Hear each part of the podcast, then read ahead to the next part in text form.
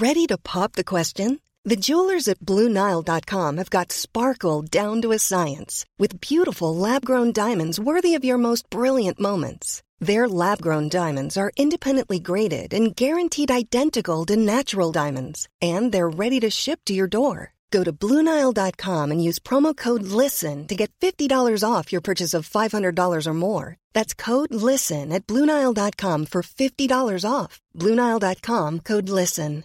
This is Paige, the co-host of Giggly Squad, and I want to tell you about a company that I've been loving, Olive and June. Olive and June gives you everything that you need for a salon quality manicure in one box. And if you break it down, it really comes out to $2 a manicure, which is absolutely insane. It's also so easy to get salon worthy nails at home with Olive and June. The difference between how your nails used to look when you did them yourself and now with the Manny system is a complete game changer. The best thing about Olive and June too is it's a quick dry. Dries in about one minute, lasts for five days, and full coverage in up to one to two coats. Visit oliveandjune.com slash perfectmani20 for 20% off your first system. That's oliveandjune.com slash perfectmani20 for 20% off your first system.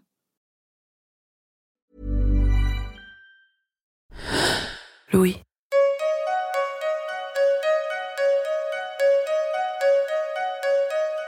Après la pluie vient le beau temps. Ce proverbe français signifie qu'aux événements tristes succèdent des moments joyeux. Vision du monde certes simpliste, mais toujours rassurante. Si la métaphore du temps qu'il fait est ici employée, ce n'est pas anodin. La pluie désigne les soucis et les tracas, et le soleil reflète l'amélioration de l'humeur.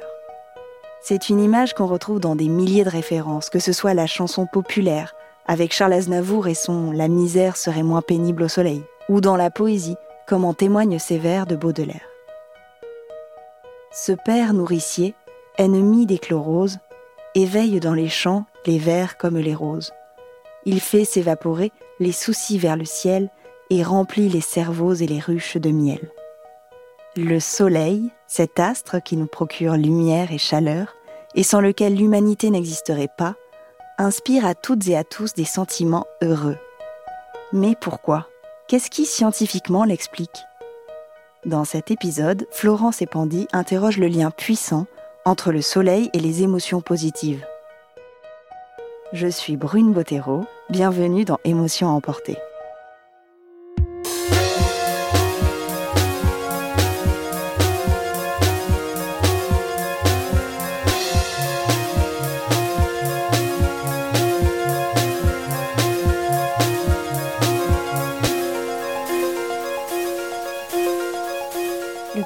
Week-end ensoleillé de l'année, c'est toujours spécial. Je ne sais pas vous, mais moi, ça me fait d'un coup passer d'un état, disons, un peu blasé à une sorte d'euphorie. Comme si je recevais un coup de boost ultime qui me motivait pour mon travail, pour chercher un appartement, faire plein de projets, qui réveillait ma positivité. Et la chose qui me fait encore plus plaisir, c'est de ressentir que cet enthousiasme est partagé.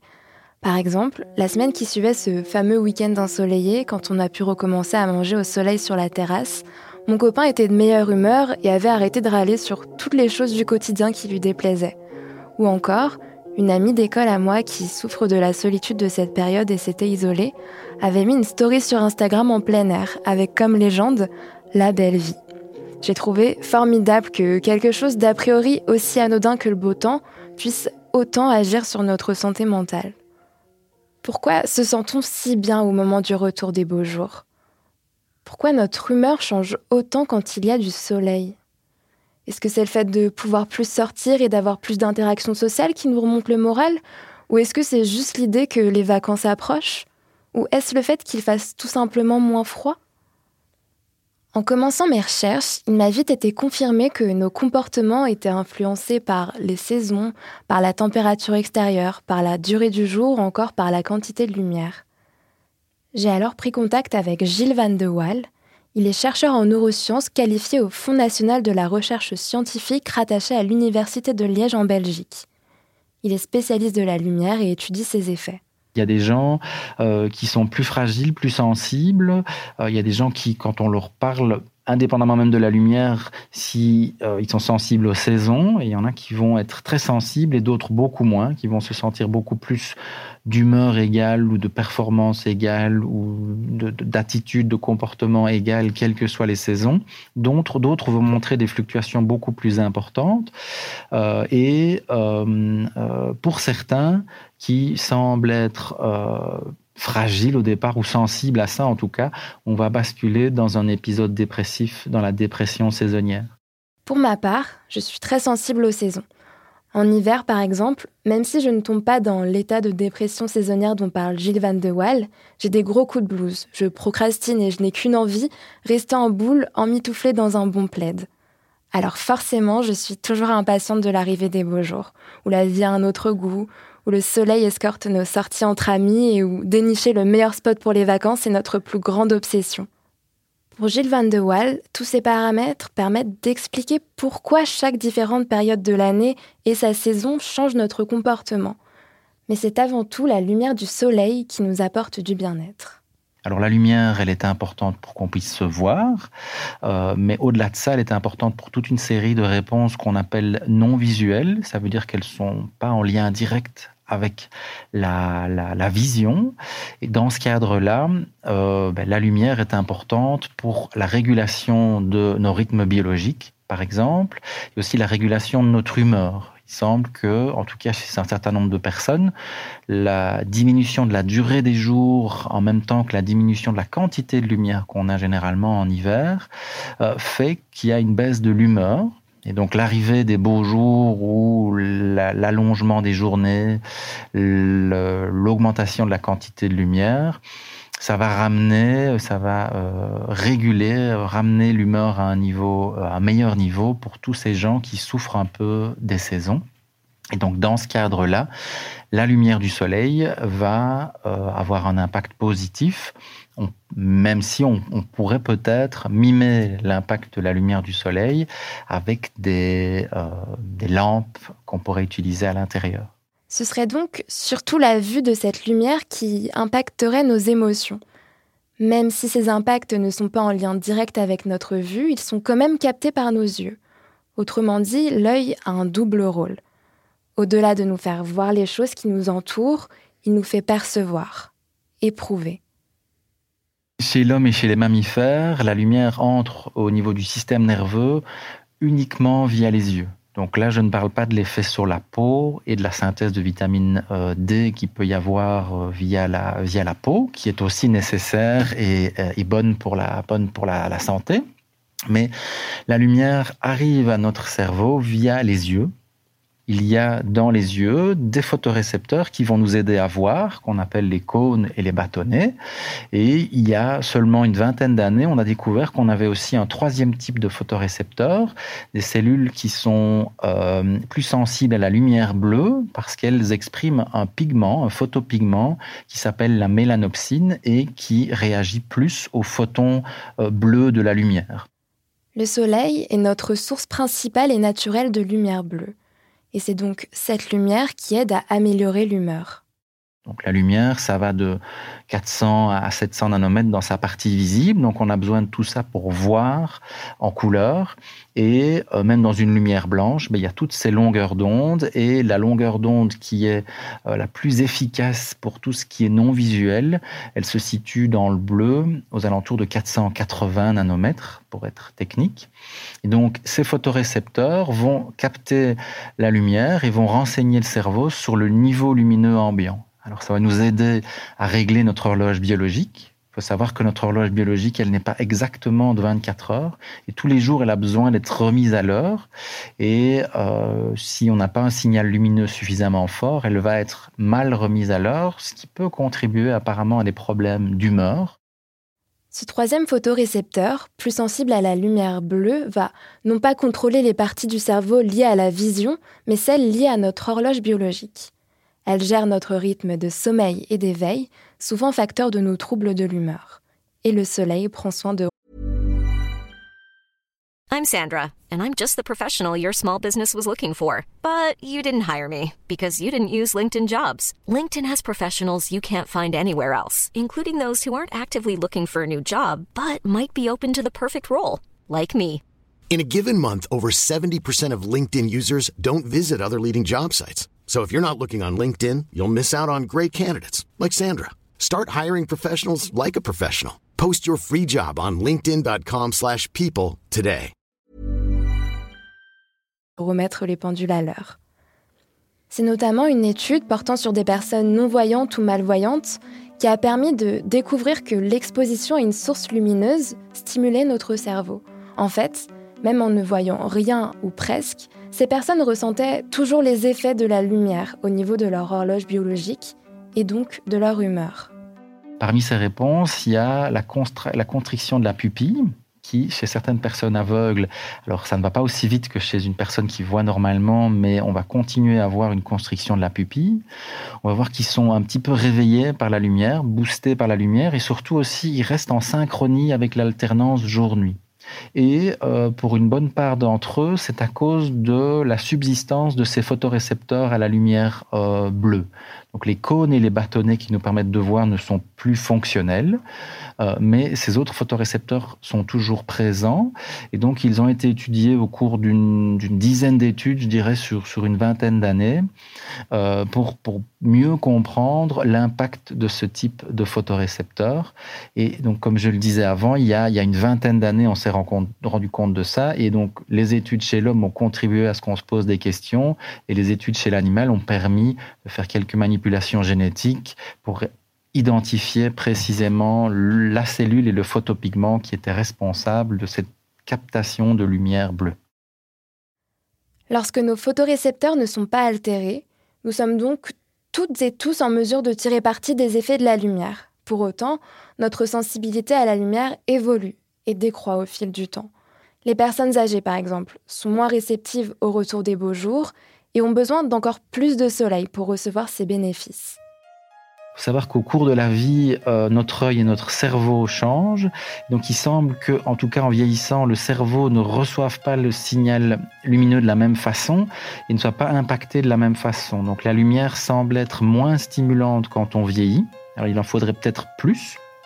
Et ça, indépendamment de ce qui se passe au niveau de l'œil, sachant qu'il se passe quand même quelque des choses au niveau de l'œil, c'est-à-dire que notre cristallin jaunit en vieillissant, c'est le cas chez tout le monde. Depuis qu'on est jusqu'à notre, jusqu'à la fin de notre vie, notre cristallin va jaunir avec des cas extrêmes que sont la, la cataracte, où là, il faut vraiment remplacer le cristallin.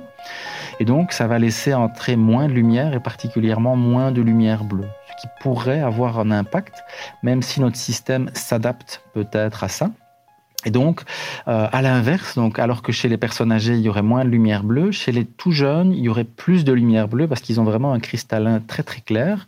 Et donc, ils pourraient être plus sensibles ou plus gênés par la lumière que les personnes, euh, que les personnes plus âgées.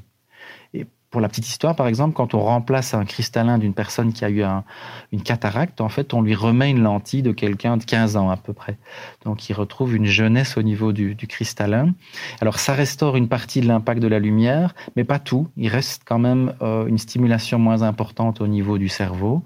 Euh, et donc, euh, ça fait partie notamment des sujets d'études de laboratoire, essayer de mieux comprendre ce qui est impliqué dans ces changements avec l'âge. Notre sensibilité est aussi différente d'un individu à l'autre. Chez des personnes avec des prédispositions à des maladies mentales, le manque de lumière est un facteur qui peut déclencher certaines pathologies. Ce manque peut aussi aggraver les symptômes de beaucoup de troubles psychiatriques tels que les troubles de l'alimentation, comme la boulimie ou l'anorexie par exemple.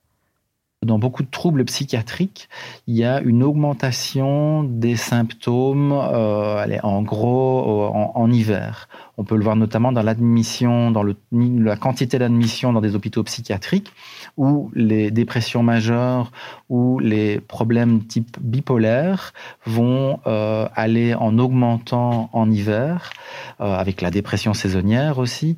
Alors, il y a aussi des gens qui sont plus sensibles que d'autres.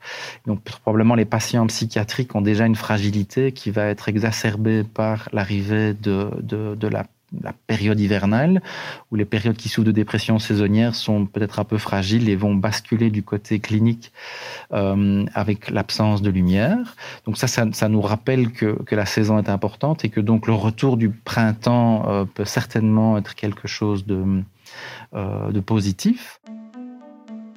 Gilles Van de Waal ajoute que les effets de la saisonnalité étaient amplifiés par un niveau de lumière souvent trop bas dans les institutions psychiatriques. La conséquence est un manque de contraste entre le jour et la nuit, ce qui est défavorable parce que plus de lumière la journée favoriserait le sommeil et ralentirait la progression des troubles cognitifs des patients. En effet, pour lui, il est possible de jouer artificiellement avec les effets de la lumière. Il m'a parlé du fait que jusqu'il y a une dizaine d'années, les anciennes générations, qui n'étaient pas au courant de cette fonction de l'œil, dont la découverte est finalement très récente, ont eu tendance à mettre à mal leurs yeux en négligeant la lumière. Le type d'éclairage fréquent à l'intérieur des foyers était des ampoules à incandescence avec un spectre plutôt jaune et donc pauvre en lumière bleue par rapport à celle du jour nécessaire au bien-être. Aujourd'hui, c'est moins le cas, mais d'autres problèmes se posent. Maintenant, on a d'autres types d'éclairage, comme les éclairages LED, qui contiennent beaucoup plus de lumière bleue. Ça se rapproche un peu de la lumière du jour. Alors ça, c'est très bien en journée. Par contre, là où on malmène un peu notre système, c'est que euh, on a maintenant de la lumière qui est très active, en tout cas qui contient beaucoup de bleu, euh, le soir, même jusque dans son lit, où beaucoup de gens ont tendance à utiliser leur téléphone ou leur tablette ou regarder la télévision. Et les écrans LED contiennent beaucoup de lumière bleue, donc ils vont agir beaucoup sur ce, ce système non visuel à un moment qui n'était pas forcément prévu pour. Et donc ça, ça va contribuer à euh, affecter le sommeil ou à dégrader un peu le, réglage de l'horloge euh, biologique. Savoir bien profiter de la lumière et vivre au rythme du soleil ne peut qu'avoir de bonnes répercussions sur notre santé mentale.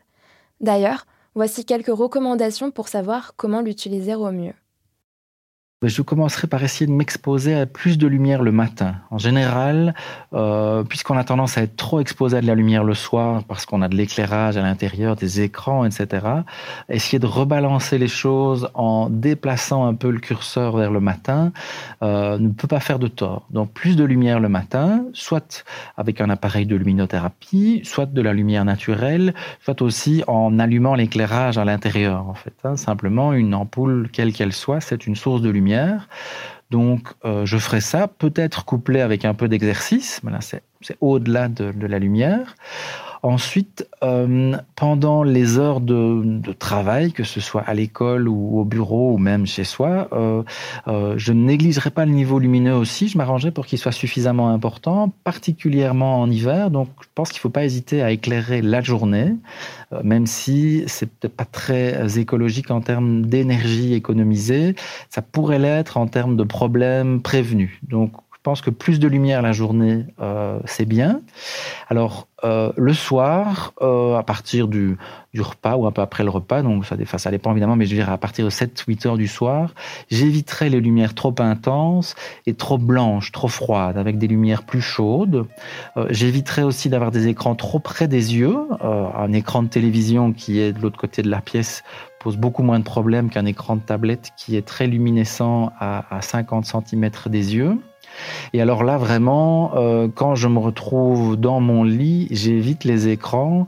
Je lis un livre avec une lampe de chevet classique, euh, pas forte, ce qui va euh, m'aider à, entrer dans, le sommeil. Donc c'est ça que, que je ferai. alors évidemment, en été, c'est plus facile. Euh, et euh, on s'expose à plus de lumière et dans tout ce que je viens de dire, on peut, on peut remplacer tout ça par de la lumière naturelle ou plus de plus d'exercice à l'extérieur.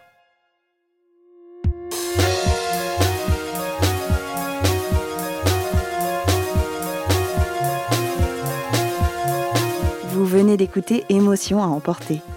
Cet épisode a été tourné et monté par Florence Epandi. Maude Benakcha est la chargée de production d'Émotion. Jean-Baptiste Aubonnet a fait la réalisation et le mix de cet épisode. Et Nicolas Degélis a composé la musique du générique d'émotion.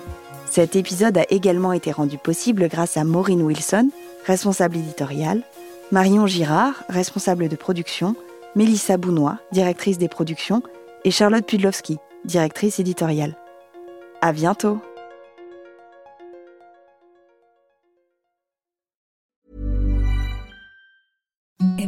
The softest sheets you've ever felt. Now imagine them getting even softer over time. That's what you'll feel with Bowl and Branch's organic cotton sheets. In a recent customer survey, 96% replied that Bowl and Branch sheets get softer with every wash. Start getting your best night's sleep in these sheets that get softer and softer for years to come. Try their sheets with a 30-night guarantee. Plus, get 15% off your first order at bowlandbranch.com. Code BUTTERY. Exclusions apply. See site for details. Hi, this is Craig Robinson from Ways to Win, and support for this podcast comes from Invesco QQQ, the official ETF of the NCAA. Invesco QQQ is proud to sponsor this episode, and even prouder to provide access to innovation for the last 25 years. Basketball has had innovations over the years too. We're seeing the game played in new ways every day. Learn more at Invesco.com slash QQQ. Let's rethink possibility. Invesco Distributors, Inc.